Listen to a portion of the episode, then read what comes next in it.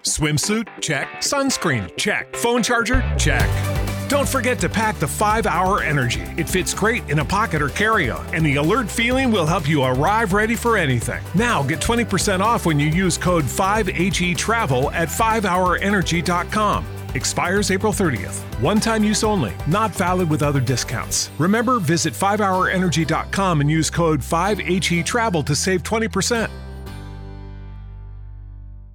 Today on the show, you and I discuss the American concepts of choice and free will, and why Donald Trump's idea of a military parade is a distinctly socialist move. Can't you see? Everyone! They're here already! You're next! Let's go. Welcome to the future where the glass is half full and you'll need new glasses, where you'll be jumping from conclusions. The past is a and Never before in history has so much meant so little to so many. AD on the radio.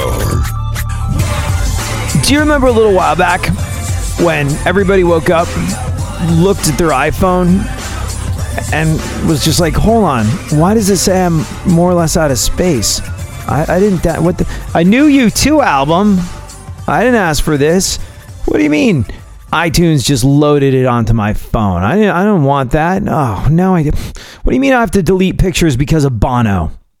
It was a wildly controversial move in the world of music there are a couple different people that did something like this. I think I think Jay Z had this thing where you could you could get his whole album for free if you got a new Samsung phone. I think it was.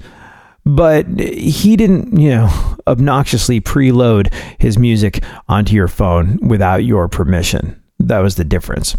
And well, the folks in U2, like I said, worked it out with Apple and iTunes to where like everybody with an iTunes account would get a copy of their album whether they wanted to or not. Now, you would think, you know, or at least U2 seem to think, hey, this will be great publicity and everybody will get a free album. Uh, what's wrong with free music? A free U2 album. People used to save up their pennies and scrimp and save and go buy a piece of vinyl or a compact disc. Uh, A new U2 album used to come at great personal expense to U2 fans, and we're just making it show up as if by magic. Oh, you're so lucky. You're so lucky. I'm Bono and I'm a great guy. I've decided to do this for you. Was sort of like the U2 rhetoric, and it went the exact opposite way. It went the exact opposite way. People, like I said, went, I'm out of space. What do you mean I have to delete? What, what do you mean I have to delete photos of my loved ones? What do you mean I have to delete other pieces of my music collection? What do you mean? What do you mean I have to sit here taking the time to delete the new U2 album, which I didn't want in the first place, off of my phone? This eats into my day. This eats into my life. This is incredibly invasive. Bono, suck it. Suck it, Bono, was basically what the entire world turned around and said when U2 decided to grace us with a free U2 album. Now, this is absolutely contradictory to the logic with which it was put out. Like I said, Bono and the rest of U2 thought of it as their gift to the world. And you know what? In a day and age where people paid for music, it might have been a gift to the world. But we don't, and it wasn't. And you know, a lot of people talked about why it wasn't cool for them to have done that. But I think I think the best explanation I heard about this came from Iggy Pop. And if you're wondering how this applies to what's going on now today in 2018, stay with me on this one. But Iggy Pop said something incredibly insightful about music. He said music is love. You make a decision you make a decision about the music that you're going to love. Music is an intensely personal thing. And I'm not surprised that people are angry. I'm not surprised that people are angry, even that wanted a new U2 album that it was preloaded onto their phones. Because when you force something on someone like that, when you force something as personal as music on someone like that, what you are doing is you're taking away their choice. You're essentially telling them what it is they're going to love. You're taking away their choice and you're telling them what it is they're going to love. And it resulted, like I said, in a massive, massive backlash against U2. We still make jokes about it. I'm going to update my iTunes. Hopefully, it doesn't come with a crappy U2 record that I don't want. But it was so insightful, like I said, what what Iggy Pop had to say about that. Someone who is truly in tune with the visceral, emotional, and spiritual nature of music, equated it with love and the removal of choice in terms of what you love. And that's probably why even U2 fans, people that ordinarily would have been unbelievably stoked to have it, were a little nonplussed and a little offended by the fact that it was forced onto their listening device of choice. When you remove choice, you're doing something distinctly un American. When you expect somebody to be happy about something, when you expect somebody to celebrate something, when you demand of them that they get stoked for something that you think they should be stoked about, it rubs people the wrong way. Especially in America. Because being told, hey, you're going to have this and you're going to like it, well, that is in direct conflict with the tenets of freedom that we live our lives by here. It's an almost socialist thing to shove something down somebody else's throat that way, which is probably which is probably why Trump's military parade doesn't seem to be picking up that much steam.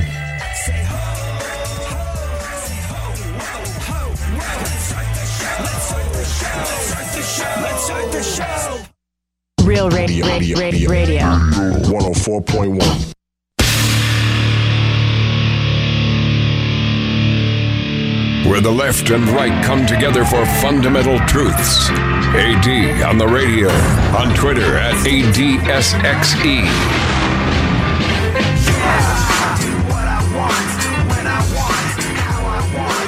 So, yeah, when Bono arranged when Bono conspired with the folks over at iTunes to have a U2 record preloaded onto everybody's iTunes account, whether they wanted it to or not, it was met with all sorts of resistance. And like you and I were saying, Iggy Pop made the incredible point that what you're doing, even with people that are U2 fans in the first place, in that situation is you are telling them what to love. You're removing the idea of choice from something that is incredibly, incredibly personal.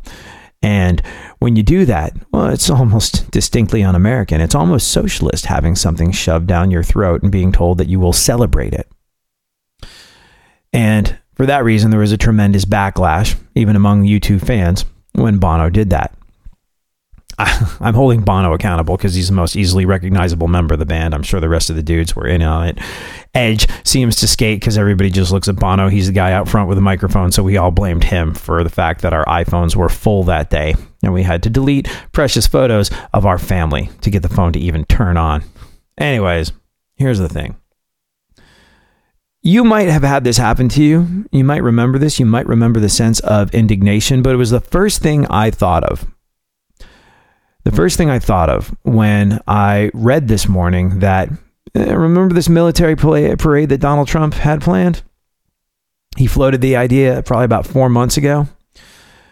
Yeah, that's not going over super well. And you and I talked for hours at a time about why it was an unbelievably lousy idea.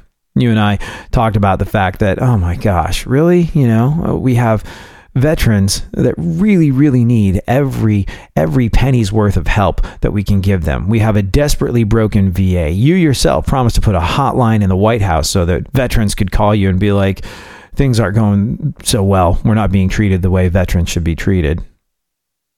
And well, that failed to happen, obviously, because it's completely unre- un- unrealistic. Anybody that fell for that idea is uh, just, you know, is what they are. They is what they are, he said, making his AP English teacher shudder in disbelief. But the idea was, you know, take a whole bunch of American tax dollars and parade a giant missile, no need to look too hard for the subtext in that, up and down the streets of Washington, D.C.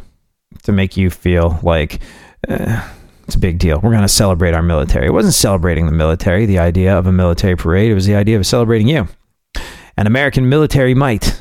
Well, guess what? Everybody knows America has a lot of guns and weapons and things that make things go bang. Nobody needs to be told this. No one needs to be reminded of this. And look, you may be you might be into the idea of a military parade, but if you are, well, you're in the minority. 4 months after Trump went, "Hey, Defense Department, get me a military parade." Not a lot of progress has been made. They say that pro- that the planning is just starting, but there's been no budget assigned yet. And boy, if I'm them, I try and keep the budget quiet to the last possible moment because when people start doing the math, going, this is what it could pay for, this is the good that it could do to real veterans. This is what we could be doing with these dollars instead of rolling tanks and missiles up and down in front of the White House. That's when public outrage and outcry begins. We've all been quite recently bent over by Uncle Scam at tax time. And the idea of money being spent on this uh, about makes your blood curdle. There's all sorts of waste of our tax dollars that goes on, but it goes on behind closed doors. This this is essentially, hey, here's a bunch of your tax money. We're going to set it on fire in the middle of the street. And there's nothing you can do about it. That's why folks aren't overly stoked about it. The uh, Pentagon said that lack of momentum is, and I quote, notable. and there's low enthusiasm for the event outside the Oval Office. A senior U.S. official said there is only one person that wants this parade. And it's still happening, but people are dragging their feet. Now, where did Donald Trump get the idea for the parade? Donald Trump got the idea for the parade when he was hanging out in France during Bastille Day. They had a Bastille Day parade this past summer just gone by, and he saw it. And he said to French President Emmanuel Macron, We're going to have to try and top it. He saw a display of military might and he went, Ooh, get me one of those, but bigger and better. Make it huge. And so he comes back to America. He's talking about the idea of a military parade with military leaders. And there, there was this memo, this memo that laid out a skeleton of a parade. A parade from the White House to the Capitol to include wheeled vehicles because tanks could damage the streets. And there's going to be a di- big display of air power and vintage aircraft with um, themes of veterans and women in the military and Medal of Honor recipients. But did you notice where he got the inspiration for this? He got the inspiration for this in France. You know what France has a whole bunch of that we don't? Socialism as part of their infrastructure. So for, you know, military folks to march down the street with machine guns on display and displays of military power as part of the French pomp and ceremony and circumstance of something like Bastille Day, that's sort of normal. But we don't live in France, we live in America. In France and other socialist countries, the idea of choice in terms of this sort of thing has been removed incredibly high taxes, significantly smaller amounts of choice. France and countries like it have been told for years to shut up and deal with this sort of thing. We as Americans, well, we get a little freaking testy when you do that.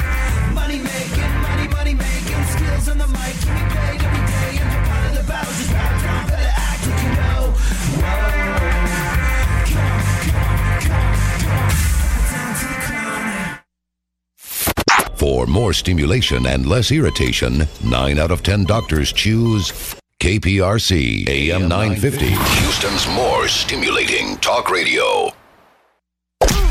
Don't get the blues, get all the news. We mean all of you guys out there in Radioland. All aboard! He's back.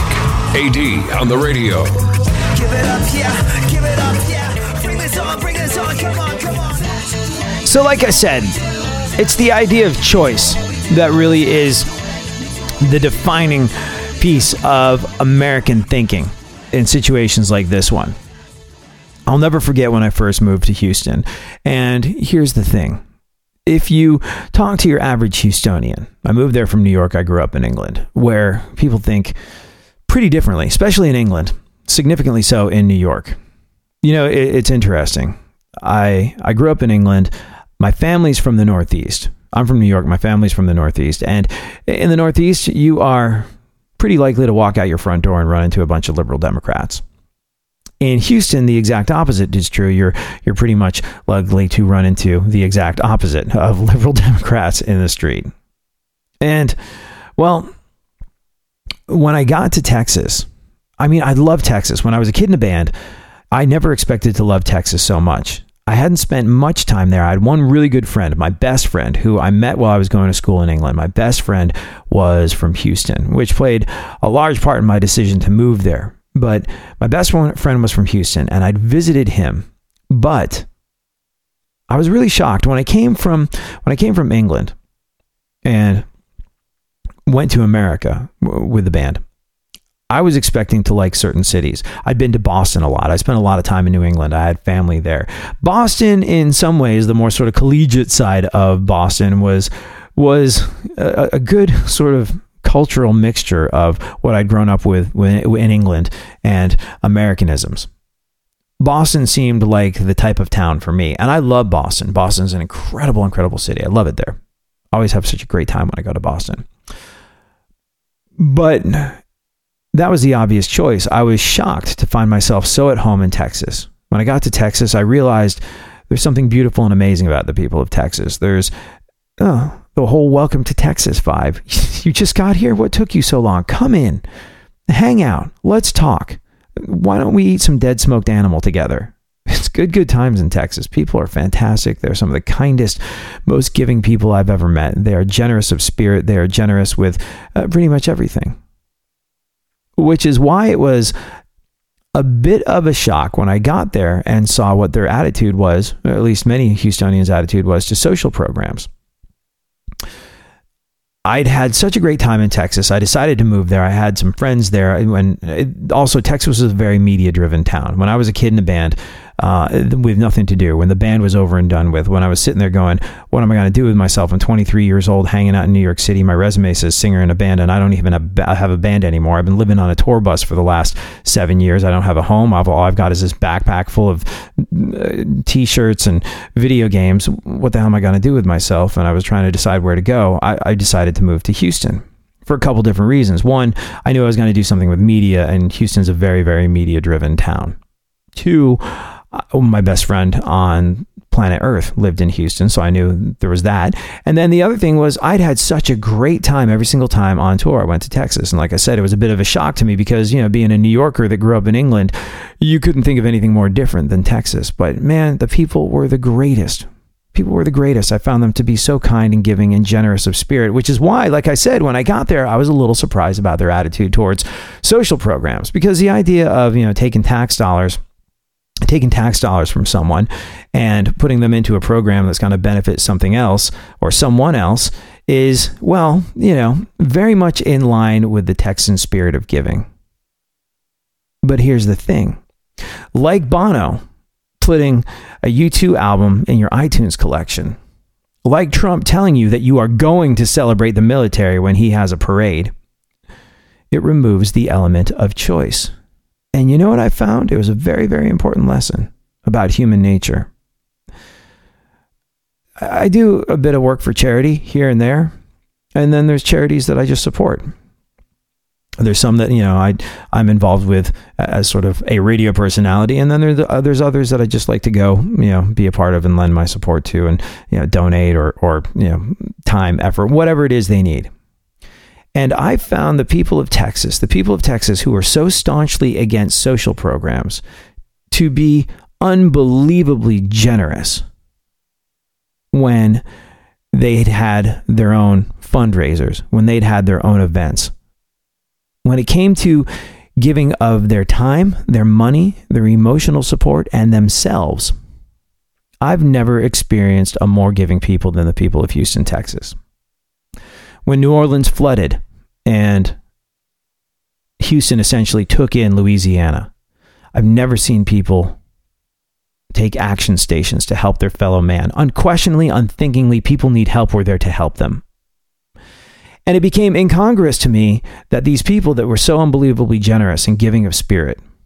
Now, it's funny. I just I was thinking about it now. I, I did an interview with the Dave Matthews Band right around the time that New Orleans flooded and refugees from Katrina moved into Houston and Dave Matthews was doing stuff with tech, was doing stuff at a show he was playing in town to raise money for the people of New Orleans and he just came in he was like I've never seen anything like this. I've never seen this sort of uh, people be this aggressively compassionate. God bless Texas. It's it's an amazing place full of amazing people that are willing to do amazing things for others without even thinking about it. And like I said, it was a really, really important and interesting demonstration of an integral part of human nature, an integral part of what it is to be American. Because if you told these people that were giving literally the shirts off of their backs to others, hey, uh, there's a social program in place. We're going to take the shirt off your back and give it to somebody else. A Texan would fight you to the death for that shirt. But they would take off that same shirt and unthinkingly give it to somebody else without a moment's hesitation. Why? Because it was their decision to do so. You see the point we're making here? People are protective of what they've amassed. People are protective of their possessions. And it's not necessarily because they are greedy. It's not necessarily because they are trying to keep your hands off of them. It's not because they are disingenuous or selfish or any of these uh, negative things that you tend to associate with uh, folks not wanting to give to others. It's because of the element of choice, of personal liberty, of personal freedom to do what you want to do that America was built upon. And this is why Donald Trump's freaking parade is going over like a lead balloon. Even among people that want to support the military, even among people that feel as though the military has been hard done by. Everybody sees it for what it is. Everybody knows that it's a massive waste of taxpayer money. Everybody knows that the idea of a military parade is essentially taking a bunch of our hard earned tax dollars, our blood, sweat, and tears, and setting on fire in the middle of the street for the aggrandization of a man who wants to publicly parade his missile. And that's why, even among people that are Trump supporters, even among people that are military supporters that want to do everything they can to honor and recognize the military, this idea isn't going over well. Like we said, where did he get the idea to do this? He got the idea to do this in France. What's France got that uh, America doesn't? A whole bunch of socialist infrastructure. And so when you get things like housing benefit and unemployment and health care for your tax dollars, you trade in some of your choices. You trade in some of your freedom. You trade in some of your personal liberties. You trade in your ability to have a leg to stand on when they say they're going to have a military parade to celebrate Bastille Day the way they did in France. Now, the people of France might not see it that way. There might be people that have lived in France arguing with me and yelling at the radio right now. But the bottom line is they get stuff in exchange for their lack of choice. We don't get that in America. We hang our hats on freedom. We hang our hats on freedom of decision of personal liberties. It's funny, a buddy of mine, a buddy of mine who is in California, a buddy of mine who's in California said he wouldn't want a tax break. Now, California is an absolutely ridiculously broken place from a taxation perspective and an infrastructure infrastructure perspective. The average Californian is taxed more than the average English person.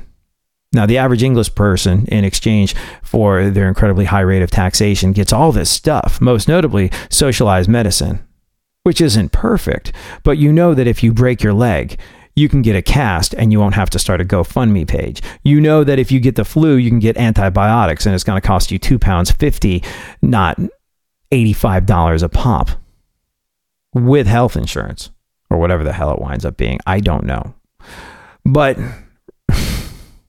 for less taxes, folks in California For less taxes, folks in England get more than the people of California. And I remember talking to a buddy of mine. He was like, I wouldn't want a tax break because uh, they're not going to give me any taxes, uh, any significant tax break here. What I would want is more for my tax dollars.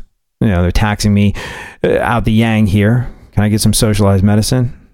It's a pipe dream, I know, but it's a principle of the thing. But we don't even get that. So, being fiscally raked over the coals by Uncle Scam every single April, as if that wasn't an indignity enough, as if that wasn't broken enough, as if it didn't hurt enough to look at other countries that are taxed less than Americans and go, they get so much more in exchange for it. As if that weren't enough, Donald Trump decided that we were going to have a military parade inspired by the actions of a socialist president or the president of a nation uh, where socialism is still very much a thing. He was like, we need one of those too. And then he came back to America, decided to plunk a distinctly socialist idea. You will respect the military, military parade that's going on in our nation's capital. You will honor our troops. When you tell people what they will do and what they will feel in America, you're going to be met with a rousing chorus of kiss my ass. Nobody tells me what to do. Nobody tells me what to think. Nobody tells me what to feel. I think it's why punk rock is sort of an intrinsically American thing. It's sort of declaring your independence. I've got it hardwired into me, and I don't know whether it's because I went to too many punk rock shows when I was a kid, or whether I grew up listening to Minor Threat albums, or what the hell the case was. But like, uh, when somebody tells me what I will or won't do, my immediate response is bite me. And I think that's true of many Americans. And it's especially true of many Americans when they go, You will respect our military might. So, yeah, the idea of Donald Trump's military parade not going over especially well. It didn't go over well with us, the American people, and within government, not so much. There's all these costs. Defense can pay for some things out of its training budget by assigning a pilot who needs flight hours to do the flybys. Using vehicles from nearby military bases and troops stationed in the capital region doesn't come with that high of a price tag, but there's other parade costs that the Pentagon isn't responsible for, from Secret Service and police overtime to renting, constructing, and taking down risers, stands, and barriers. And there's no White House budget for the event either. A spokesperson for the National Security Council said the Department of Defense will provide options to the White House for a decision. But what does that mean? People within the White House have said there's no reason to do it aside from bolstering Trump's ego, and that's absolutely true. You want to have a support of our you want to have support of our military? Well, you take those tax dollars. Those tax dollars that most of us would be very happy to know are going to veterans in need. You take those tax dollars that you failed to do anything meaningful with when it comes to helping veterans. You take those tax dollars that haven't been used to set up the hotline in the White House that you promised. You take those tax dollars and you take them to places like naval hospitals where young men have been blown to oblivion and are trying to figure out exactly how they are literally going to pick up the pieces of their body and their life and move on and do something with themselves. And you make it rain our tax dollars on them and do something meaningful for them. Meanwhile, you tell us that we're going to have a day of military support. We, we will take to the streets. We will honor these people. We will take it upon ourselves because we have chosen to do so to support our military by marching through the streets for them. Your socialist ideas of parading a missile down Main Street in Washington, yeah, those won't fly with us. And that's increasingly evident.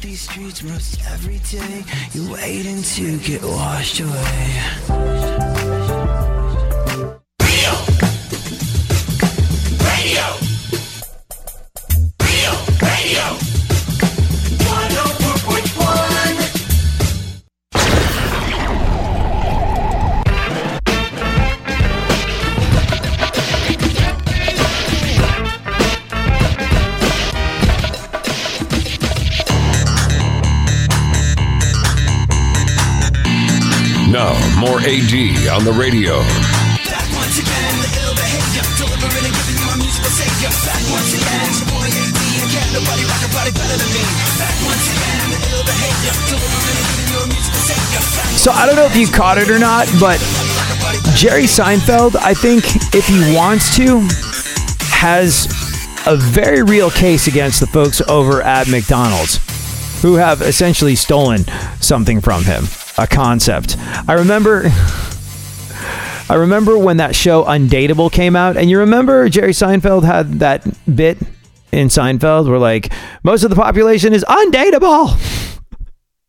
And when he saw that Undateable was a show, he was like, "My own network stealing from me." So he notices these notices these things, and he has, you know, I think, as many creative people do, a certain amount of a protective attitude towards the stuff that he's created. The idea of somebody profiting off of something that he sweated over doesn't sit well with him. And you can kind of sort of understand that. So, for one very specific reason, Jerry Seinfeld, I think, has a case against the folks over at McDonald's. Have you heard about this? We'll get into it a little later on in the show. I mean, it's not like Jerry Seinfeld needs the money. It's sort of like the principle of this thing of the thing. I think everybody's lost count of how much money Jerry Seinfeld has made off of Seinfeld over the years. It's like millions upon millions upon millions of dollars. Those that have millions upon millions of dollars often say that the first million is the toughest to make. I wonder at what point Jerry Seinfeld made his first million. Do you think it was before or after the TV show? I mean, he was already a very successful stand-up comic, but I have to imagine he didn't become a millionaire until the TV show came out and eventually hit. But yeah, apparently, according to those that have made them, the first million of your many millions is the toughest. Bought a new pair of sneakers the other day. I think I think I got a good price. I put fifty dollars down, and I'm paying five dollars a month for sixty months.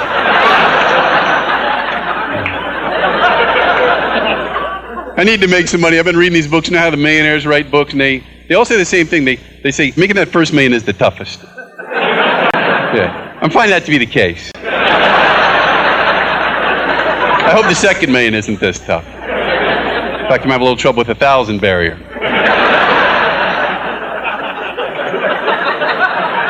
The money I do, the money I do have is all tied up in Pokemon cards. Yeah, I had to, I had to sell some Beanie Babies to get the Pokemon cards, but I wanted to diversify my portfolio. The brilliant Dennis Regan on becoming a millionaire. I actually, I was never a millionaire, but right out of high school, well, while I was still in high school, I was in this band, and immediately we got a record deal, and there was a big bidding war. There was like three or four different record labels competing based on one performance and a demo tape. It used to be like this. Now, man, I feel bad for guys in bands now. It's a tough road to hoe. It's really, really difficult. Like if you get a record deal.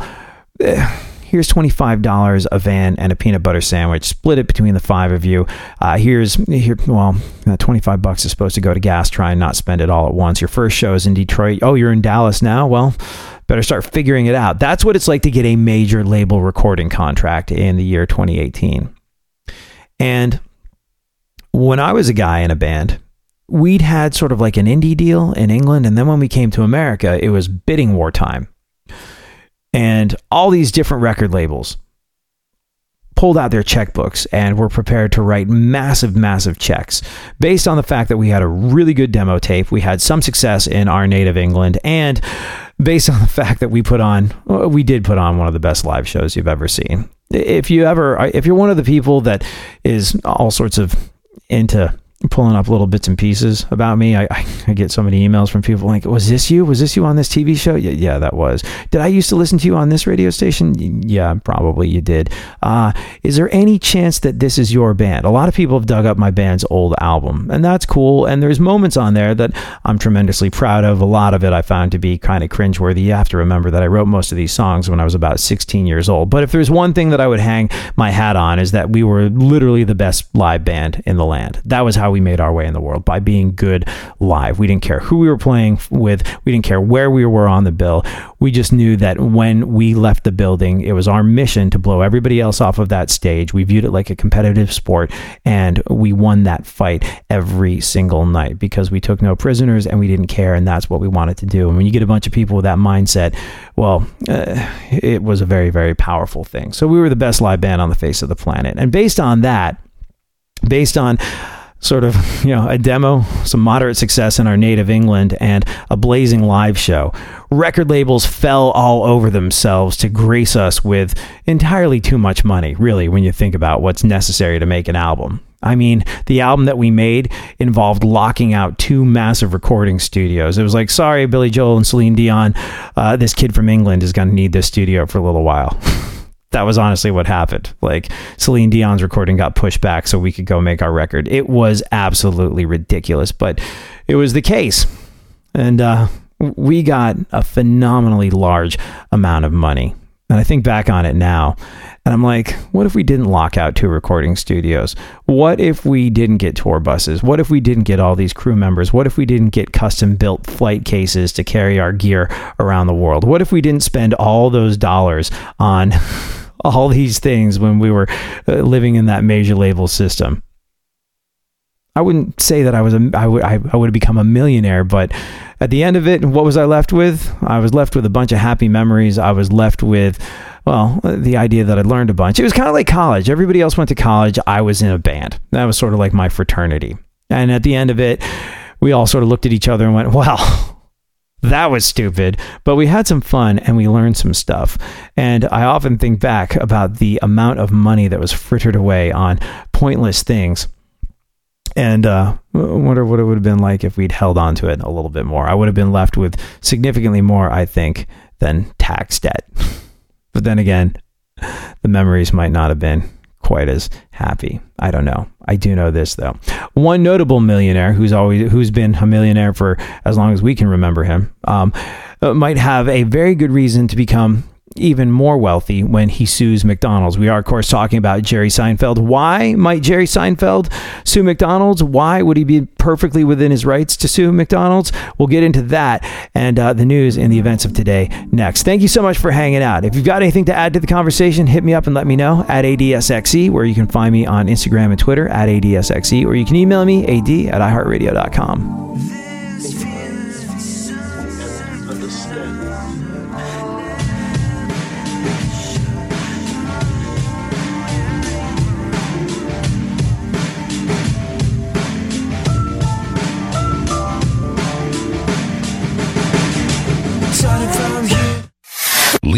stimulation to the professionals. Everyone is so smart.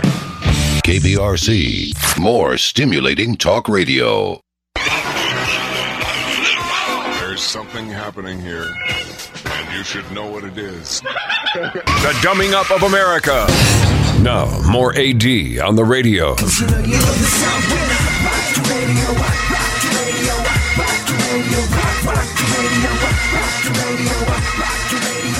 So, you and I will talk a little bit later about how the already unbelievably wealthy Jerry Seinfeld could become even more wealthy in the not too distant future by suing McDonald's.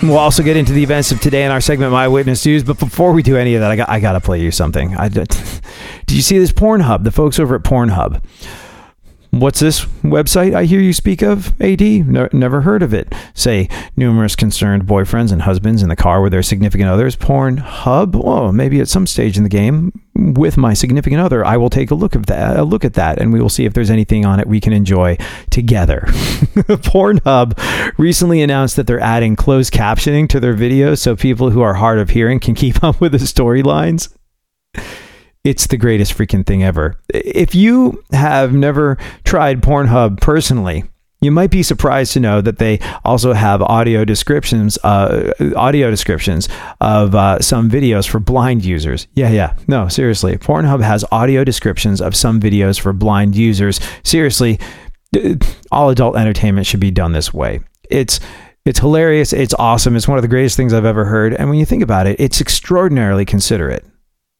A white woman in a cheap looking red power suit sits next to a tall, lanky, white, middle aged man with brown hair, a white shirt, gray suit, and a red striped tie. We move to an interview where we see a teen girl from the waist up sitting in a bright white room. Cut to a side shot inside the cab, and a girl gets in, black hair, lots of makeup, and squeezing a nice, curvy figure into a tight blue dress. The video begins with a small Latina with dirty blonde hair lying face down on a massage table with nothing but a small towel covering her She's on her hands and knees, her back pleasantly arched. Her butt points up and out. We cut to a POV of a guy looking at a hot teen lying on the bed on her belly. The video opens with a young white girl. She puts a piece of equipment back on a shelf, then tiptoes around the corner to look over at something. When he tells her that he can't work his tanning bed, she bends over and her points right up at him. Like I said, it's the greatest and, in many ways, most considerate thing ever. All right, you and I will get into exactly what's going on with Jerry Seinfeld and why he has a rock solid case against. Perhaps a poor choice of words after that segment. Um, why he has an absolutely airtight case. Yeah, that'll do. Against McDonald's if he decides to sue them after we check out what's going on in the world of the news. Lindsay Lohan has gone on the record saying that her party girl days are behind her. So yeah, I guess she's uh, drinking again. As are her getting calls from her agent days. Lark Voorhees, who played Lisa Turtle on Saved by the Bell, apparently visited the pop-up diner in Los Angeles, inspired by the show. If you're a fan of Saved by the Bell, I hear this is freaking incredible. And if you do happen to be in the Los Angeles area, people love it. It's a pop-up diner inspired by Saved by the Bell. And Lark Voorhees, who, like I said, played Lisa Turtle on the show, visited a little while ago. I just think things got a little bit awkward when she asked for a job application. Madame Tussauds in Las Vegas unveiled a new wax statue of Khloe Kardashian. Yes, it's uh, just like the real thing, with slightly less wax and slightly more discernible talent. Congratulations to Barry Gibb from the Bee Gees, who was knighted by the royal family. Yeah, Barry Gibb from the Bee Gees was made a knight by the royal family. This is nice and everything, but I think I sort of quit thinking this was that big of a deal after they did the same thing to Sir Mix-a-Lot. Oh my gosh. This th- did you hear about this dude Archie Bradley? Oh, th- this is amazing stuff. This is absolutely incredible. Um generally speaking, generally speaking, you tend to feel in the year 2018 that it's all been done. There's nothing new left to be accomplished, especially in the world of sports. I mean, how far can you really progress these sorts of things? People are throwing fastballs at a little over 100 miles an hour. It's not like anyone's ever going to throw a 200 mile an hour fastball. At some point, we as a species are going to max out. So there's not that many firsts left left in the world of sports. But did you hear about this? The incredible event that happened at this baseball game the other night? Now, I'm not sure, but I think it might be a first. And either way, it's crazy. What happened was this Arizona Diamondbacks relief pitcher uh, Archie Bradley revealed that he pooped his pants during the game. Yeah, Archie Bradley, relief pitcher for the Diamondbacks, pooped his pants during a game. This is a pitcher who's known for his filthy pitches. Now, more so for his filthy britches. I think for his convenience, uh, the Diamondbacks have decided to keep a stack of Reader's Digest magazines on the mound moving forward. Uh, he got the job done, though. I, I don't know if you saw it, but ironically, he went out there and had a very clean inning. Why? Well, because his team, his team depends on him. uh, opposing managers say Tim Tebow is starting to look like a legitimate professional baseball player. Okay, I am a fan of the New York Mets. And the entirety of the world laughed at me when they found out that we'd signed Tim Tebow to a minor league deal. And a lot of people said, What the hell are the Mets doing? Now, there are so many more things to laugh at the Mets about. Like, it is an absolutely disastrous and, in many ways, heartbreaking season. General manager of the team, Sandy Alderson, has had to go on indefinite medical leave because he, uh, well, his cancer is back. And that's no fun. And even before that, we were just having, like I said, a disastrous season. We had an unbelievably hot start. The sort of start that makes you feel like your baseball team is going to sail into the postseason with ease. And then it all went horribly wrong. It all went horribly wrong at a game I was at, actually. I went to see them in San Diego play the Padres. I love seeing. I love. Well, I mean, first and foremost, Petco Park in San Diego is one of the most beautiful ballparks in America. Some people say it's the most beautiful ballpark in America, but it's really special. There's a cool ocean breeze. You're comfortable. There's not a bad seat in the house. It's a really great place to watch a ball game. And the other thing about it is, it was sort of for me returning to it was almost like a pilgrimage for me because it was a few years ago that I saw Bartolo Colon hit his only home run in San Diego. the Seven Line Army, Mets fans from New York who like to road trip and go support the team, was there, and I was there with them. And we saw the impossible become possible, and Bartolo Colon hit his home run. And it was a time where I was going through a lot of different stuff, and it was not a good period of my life for a bunch of different reasons I won't bore you with, but I'll never forget the healing power of Bartolo Colon's home run and the idea that anything is possible that I got from that. So I returned to the scene of this incredible event, hoping to relive a little bit of the magic. And I had some of the best seats. No, I had the best seats I've ever had for any ball game ever. I was right behind home plate, which meant I was ringside to watch the Mets take the worst beating I've ever seen them take ever. It was incredible and magical to be there watching him take batting practice just a few, a couple of short feet away. And then it was devastatingly awful to see them get blown out by the freaking San Diego Padres. And by the way, this is when the Mets were still looking good. Now everybody would expect them to get thrashed by the Padres, but I think we got blown out 12 to 4, 12 to 2. I don't know. I just had my head in my hands. It's funny because I was there during that game and people could see me on TV. I had those seats. That's how good my seats were. I don't know exactly how I ended up with them, but I did and it was magical. And people like, take your head out of your hands. We're watching you look depressed on TV. It sucked. So there's all sorts of reasons to laugh at my beloved New York Mets beyond the fact that they signed Tim Tebow. Now, Tim Tebow, in case you did not know, has the same sports agent as I believe Jacob DeGrom and Yoenis Cespedes. And I think there was a certain element of you want these guys, then you're going to take this guy as part of the wheeling and dealing. And then the other thing is it's the business of show. Tim Tebow is a celebrity.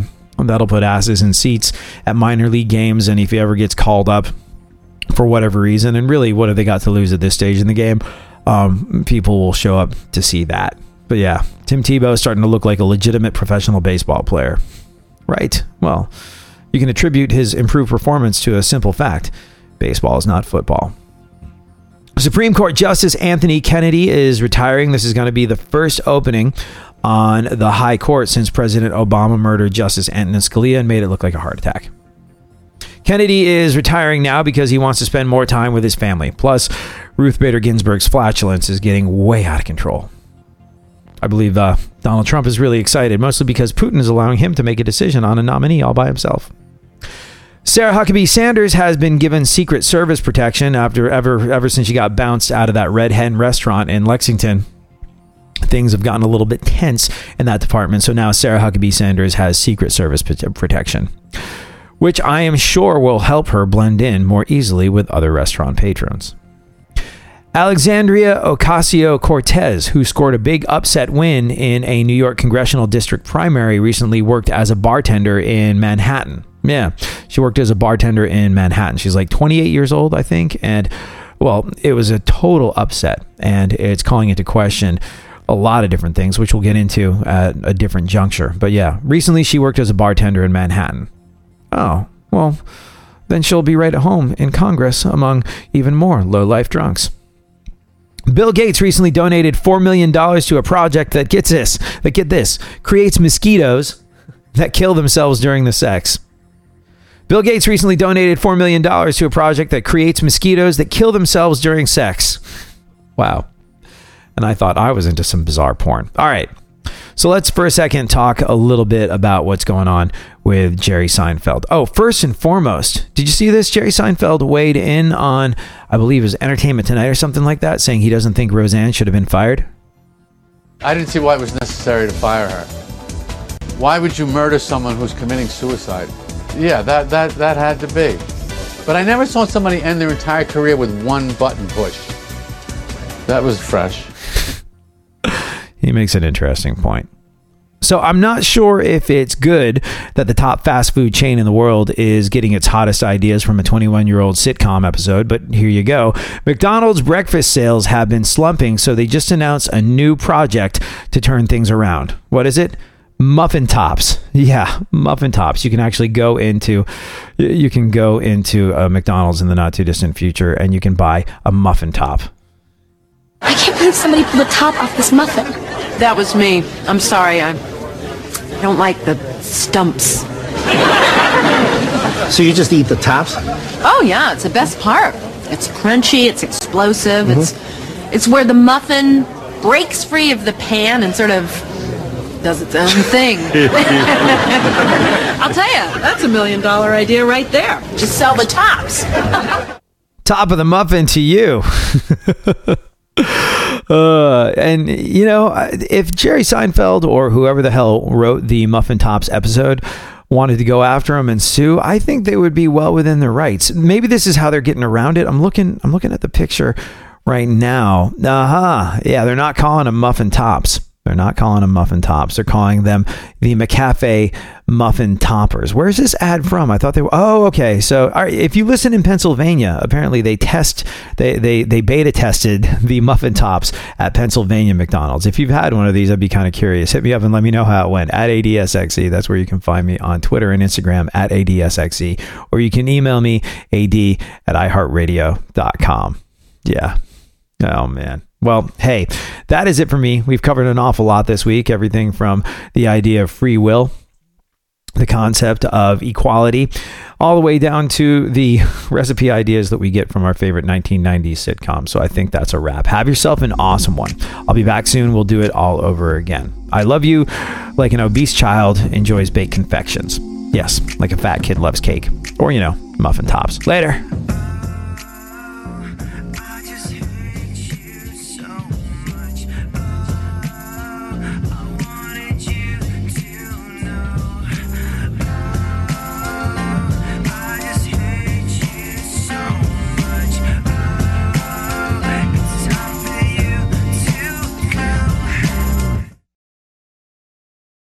Hello, it is Ryan, and I was on a flight the other day playing one of my favorite social spin slot games on chumbacasino.com. I looked over the person sitting next to me, and you know what they were doing? They were also playing Chumba Casino. Coincidence? I think not. Everybody's loving having fun with it. Chumba Casino is home to hundreds of casino style games that you can play for free anytime, anywhere, even at 30,000 feet. So sign up now at chumbacasino.com to claim your free welcome bonus. That's chumbacasino.com and live the Chumba life. No purchase necessary. VGW, void, prohibited by law. See terms and conditions 18 plus.